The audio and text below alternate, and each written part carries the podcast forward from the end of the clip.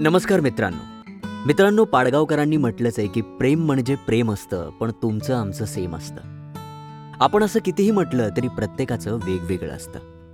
मंडळी प्रत्येकाचा प्रेमाकडे बघण्याचा दृष्टिकोन हा किती वेगळा आहे किती निराळा आहे हेच आम्ही आपल्यासमोर सादर करतोय. नमस्कार मंडळी मी गणेश माने. सादर करीत आहे अनिकेत मोरे लिखित तो श्वास प्रेमाचा. कथा चार एक प्यार ऐसा भी. मंडळी आपला माणूस आपल्या आयुष्यातून गेला तर आपल्याला दुःख होतं. पण त्याऐवजी जर तो या जगातूनच निघून गेला तर ते दुःख आपल्याला शब्दात मांडता येणार नाही. आजपासून तब्बल दोन वर्षांपूर्वी विद्याचा नवरा तिला कायमचा सोडून गेला होता. आयुष्यात येणाऱ्या प्रत्येक प्रॉब्लेमचं उत्तर तिच्याकडे होतं. अर्थात ती सायकोलॉजिस्ट म्हणजेच मानसोपचार तज्ज्ञ होती. पण या प्रश्नाचं उत्तर आणि हे ॲक्सेप्ट करायची हिंमत काही केल्या तिच्यात येत नव्हती. आयुष्यात जोडीदाराचं महत्त्वच मुळात तेवढं असतं.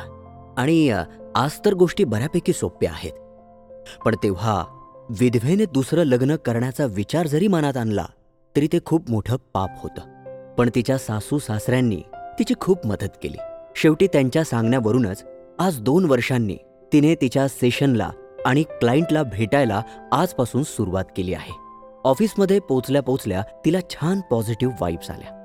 ते म्हणतात ना आपल्यासोबत काही वाईट झालं तर आपण आपलं पूर्ण लक्ष कामाकडे द्यायचं. कारण तीच एक गोष्ट आहे जी आपल्याला मोटिवेट करते. मूव्ह ऑन होण्यासाठी. शहरातली one of the best psychologist असल्यामुळे तिच्या व्यवसायावर दोन वर्ष काम बंद असण्याचा काहीच फरक पडला नाही.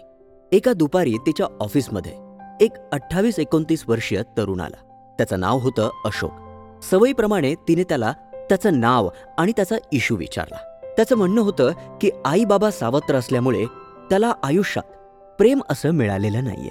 त्यामुळे त्याच्या स्वभावावर आणि मानसिकतेवर परिणाम झालेला आहे. ज्याचा फरक त्याच्या पर्सनल आणि प्रोफेशनल आयुष्यावर होतोय. अशी केस विद्यासाठी काही नवीन नव्हती पण हा मुलगा थोडा वेगळा होता. याआधी कधीच कोणत्या क्लायंटबद्दल तिला असं कधी वाटलं नव्हतं. तिने त्याला सजेस्ट केलं की पाच ते सहा सेशनमध्ये आपण हा इश्यू सॉल्व्ह करायला बघूया.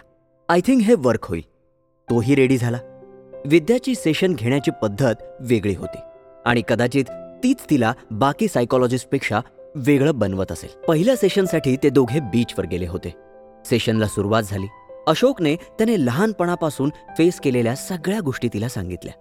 तिने त्याला समजावलं की तुझ्या म्हणण्याप्रमाणे तुझे आईबाबा सावत्र आहेत. तर जेव्हा काही नाती आपली नसतात ना तेव्हा ती टिकवण्यासाठी आपल्याला खूप मेहनत करावी लागते. तिचं बोलणं इतकं सुंदर होतं की कुणीही तिच्या प्रेमात पडेल. आणि असंच काहीचं अशोक बरोबर झालं. लहानपणापासून प्रेम न मिळाल्यामुळे त्याने ते प्रेम विद्यामध्ये शोधण्याचा प्रयत्न केला. आणि तिच्या बोलण्याने आणि सजेशनने त्याच्या बऱ्याच गोष्टी सुटत जात होत्या. त्यानंतर प्रत्येक सेशन होत गेले. आणि प्रत्येक सेशन जसजसं पुढे जात होतं तसतसं तो आणखीनच तिच्या प्रेमात पडत जात होता. आधी फक्त तिच्या बोलण्याच्या मोहात पडलेला अशोक आता तिच्या राहण्याचा वागण्याचा आणि फक्त असण्याच्या सुद्धा प्रेमात पडला होता. बरं का मंडळी?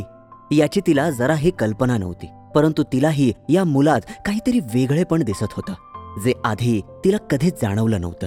मग शेवटी शेवटच्या सेशनचा दिवस आला ज्या प्रॉब्लेम्सला घेऊन अशोक तेवढा चिंतेत होता तो ऑलमोस्ट सॉल्व्ह होत आलेला. आयुष्याकडे बघण्याचा त्याचा दृष्टिकोन बदललेला होता. आणि आईबाबांशी त्याने जुळवून घेतलं होतं. खरं तर आता शेवटचं सेशन अटेंड करायचीही गरज नव्हती त्याला. पण त्याला त्याच्या मनातलं विद्याला सांगून टाकायचं होतं. ते दोघे त्याच्या घरी बसले होते. तिने सुरुवात केली की जनरली अशा समस्यांमधून सुटायला खूप वेळ लागतो. पण तू खूप लवकर या सगळ्या गोष्टी आत्मसात केल्यास. त्यामुळे तू फार लवकर ह्या सगळ्या गोष्टी सॉर्ट केल्यास. तात्पुरतं असलेलं हे नातं तिला मनात कसं तरीच करून जात होतं. पहिल्यांदा तिला क्लाइंट क्लाइंट नाही. कुणीतरी जवळचंच वाटत होतं. पण प्रोफेशनल बाजू असल्यामुळे तिला जवळचं बोलण्याची मुभा नव्हती. शेवटी त्याने तिला सांगितलं आपली प्रोफेशनल भेट बाजूला ठेवून मला तुझ्याशी काहीतरी व्यक्तिगत बोलायचंय. असं म्हणून त्याने तिला त्याच्या मनातलं सगळं सांगून टाकलं आणि सरळ तिला लग्नाची मागणी घातली. तो म्हणाला तू नाही म्हणालीस तरी हरकत नाही कारण प्रेमाला नाकारण्याची सवय तर मला लहानपणापासूनच लागली. तिने त्याला तिची पूर्ण परिस्थिती सांगितली. की इच्छा असून सुद्धा ती हो म्हणू शकत नाही. कारण ती विधवा आहे आणि त्याच्या घरचे या गोष्टीला कधीच ऍक्सेप्ट करणार नाहीत. पण त्याला माहीत होतं सावत्र असला तरी तो त्याच्या आईबाबांचा एकुलता एक मुलगा आहे आणि एवढ्या क्षुल्लक कारणासाठी त्याचे आईबाबा नकार देणार नाहीत. म्हणून त्याने तिला सांगितलं की तू त्यांचं टेन्शन घेऊ नकोस. तू तुझा निर्णय सांग. नवरा गेल्यापासून दोन वर्ष लोकांशी शून्य संबंध होता तिचा आणि जेव्हा अशोकशी बोलणं सुरू झालं आणि त्याला समजावून घेणं सुरू केलं तेव्हापासूनच तिला त्यात काहीतरी वेगळं दिसत होतं. जे आत्ता तिला त्याच्याकडे ओढत होतं. शिवाय तिच्या सासू सासऱ्यांचं म्हणणं देखील हेच होतं की आयुष्यातली अशी मौल्यवान वर्ष ही एकटं घालवण्यात काहीच अर्थ नाहीये. जर एखादा चांगला साथीदार मिळाला तर परत लग्न करण्यात काहीच हरकत नाही. म्हणून तिने त्याला क्षणाचाही विचार न करता होकार दिला. पुढे थाटामाटात त्यांचं लग्न झालं आणि दोघांना त्यांच्या त्यांच्या गोष्टी मिळाल्या. तिला आयुष्यभरासाठी सुंदर असा जोडीदार मिळाला. आणि त्याला लहानपणापासून कधीही न मिळालेलं प्रेम मिळालं.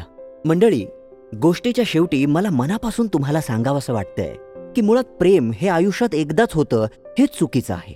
आपल्याला जेव्हा जे हवं असतं ते मिळत नाही ना तेव्हा थोडंसं थांबायचं असतं. कारण देवाने आपल्यासाठी पुढे काहीतरी अजून चांगलं ठरवलेलं असतं. पण त्यासाठी आपल्याला बरोबर जागी आणि बरोबर वेळी असावं लागतं एवढं मात्र खरं. कसं आहे ना मित्रांनो? आपला प्रेमाकडे बघण्याचा जो दृष्टिकोन आहे ना तो समोरच्याचा असतोच असं नाही हो. खरं आहे ना? तर मंडळी अशाच सुंदर गोष्टी आणि पॉडकास्ट ऐकण्यासाठी ऐकत रहा ऑडिओ पिटारा ऑडिओ पिटारा सुनना जरूरी है.